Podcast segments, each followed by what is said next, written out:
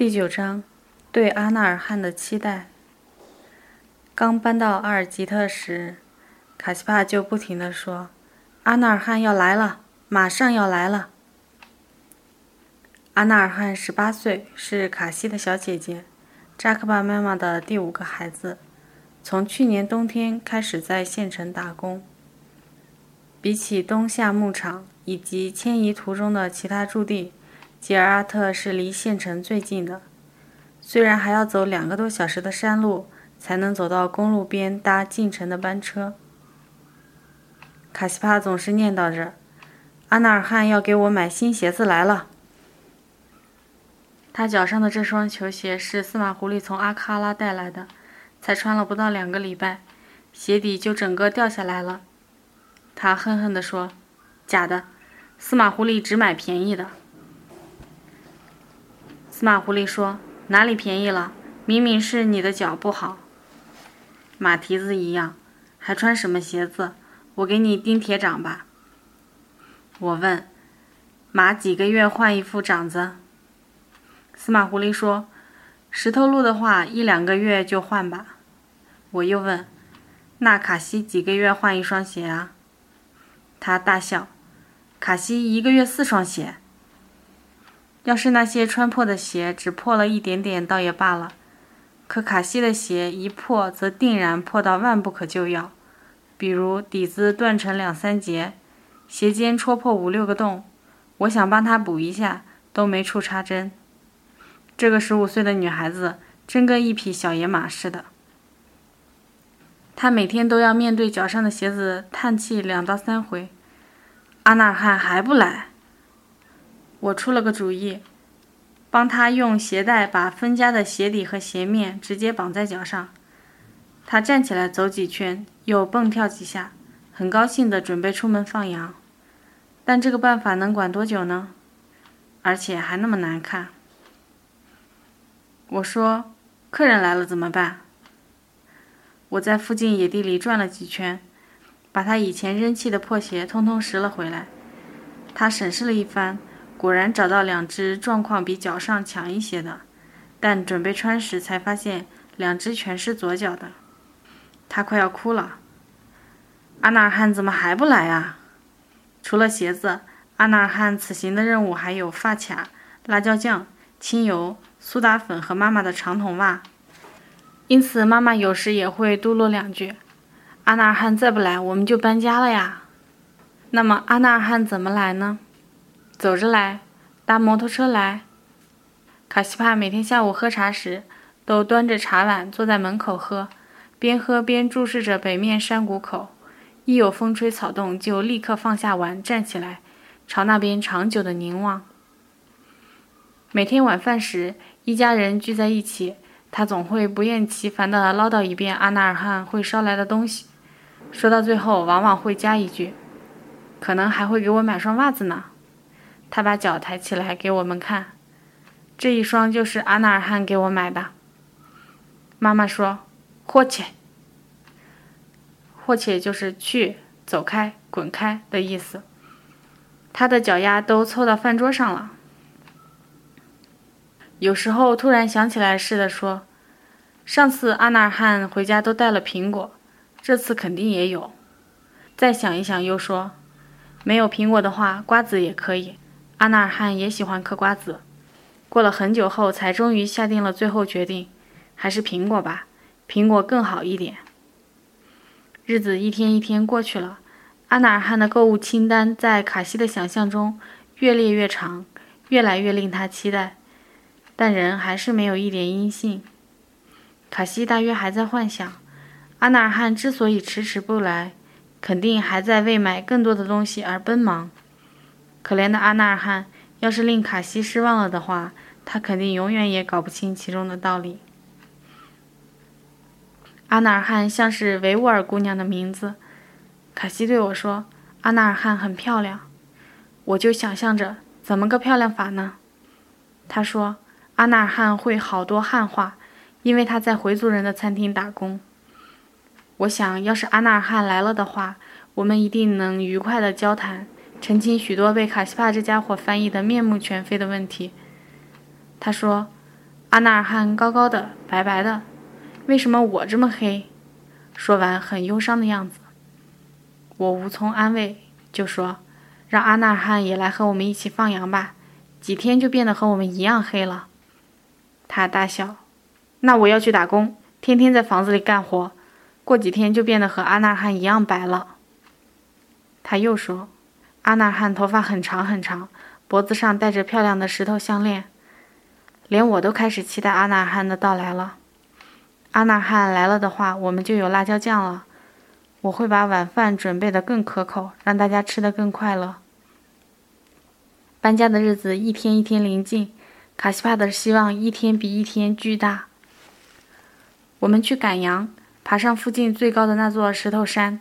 他凝神遥望，方圆十几公里都没有一点动静，荒野空空荡荡，风声轰鸣耳边。我们交谈时要大声的喊，才能让身边的人听清。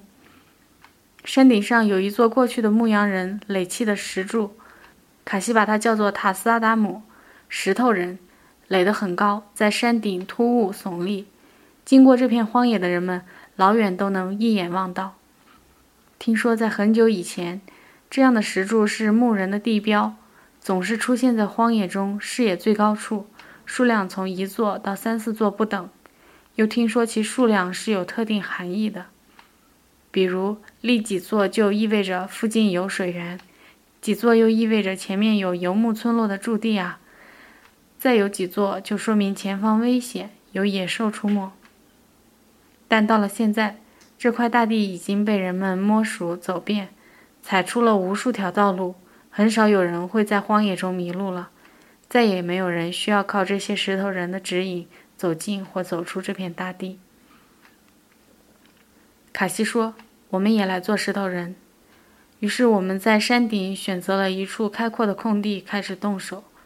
我们先将附近合适的石块集中到那里，垒了一个又大又平的台基，然后像金字塔一样一层一层摞了起来。落到一米多高时，司马狐狸骑马出现在眼前，他斥责道。羊都跑过两座山了，你们还在这里玩石头？说完，他下了马，和我们一起玩了起来。有了这个家伙的赞助，我们的石头人一下子蹭蹭蹭迅速长高，最后比司马狐狸还高。我们成功的令吉尔阿特最高的石头人诞生了。回到家，一扭头，看到他孤独地站在高山顶上，疲惫的像是很想在山顶上坐下去。又像突然出现在那里的行路人，我们令吉尔阿特从此后的日日夜夜里，又多了一个人的凝视。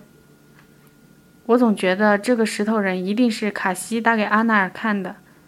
吉尔阿特也是阿纳尔汗小时生活过的地方啊。等阿纳尔汗来了，四下遥望一圈，一定会说：“咦，怎么多了一个石头人？”临出发前的头两天，妈妈就开始做准备了。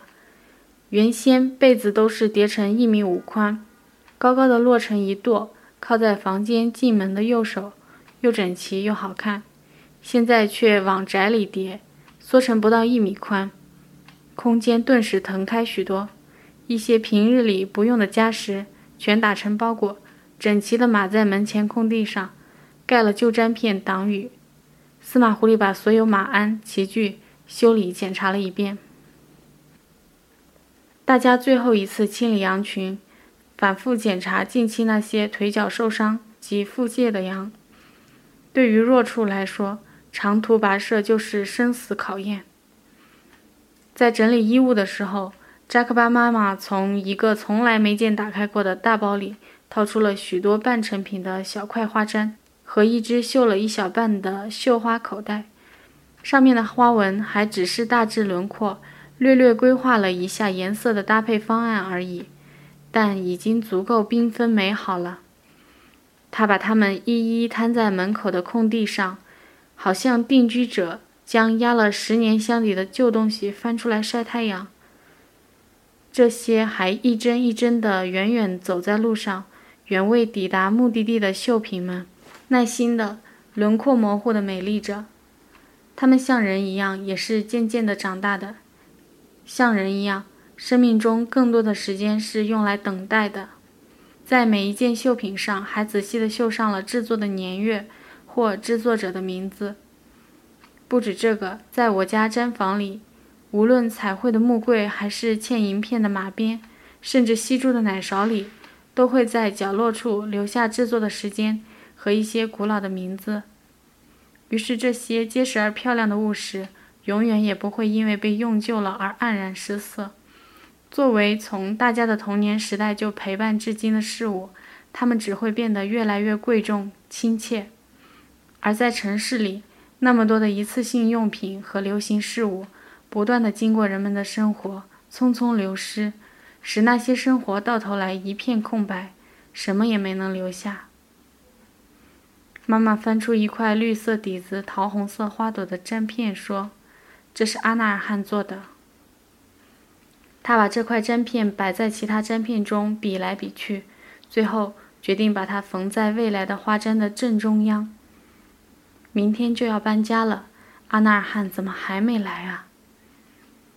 传说中美丽的阿纳尔汗已经进入了城市生活的阿纳尔汗，终日在别人的世界里忙碌辛苦的阿纳尔汗，是否还能记起自己坐在春秋定居点的家中大通铺上，用针线精心地描绘一小块绿色粘片的情景？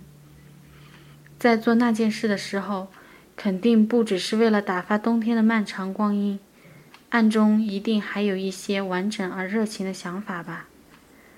他还会从城里回来吗？最终，卡西帕还是没能等到阿纳尔汗的到来。时间到了，我们必须得启程了。而在阿纳尔汗那边，肯定也有着同样的焦急和失望吧。他也想回家。他早就收到了妈妈托人捎给自己的口信了。他已经买齐了所有的东西，还额外给妹妹买了袜子和苹果，但总有这样那样的原因，总是无法动身。他掐算着时间，离搬家的日子越来越近了。每过去一天，他的焦虑就增加几分，终日辗转不安。终于，我们在失望中拆去毡房，驼队在石头人的注视下，缓缓离开了吉尔阿特。说不定那时阿纳汗就来了呢，但那时我们的家只剩下了拆去毡房后的圆形痕迹。他站在空地上四下遥望，一面悲伤，一面奇怪的想：怎么多了一个石头人？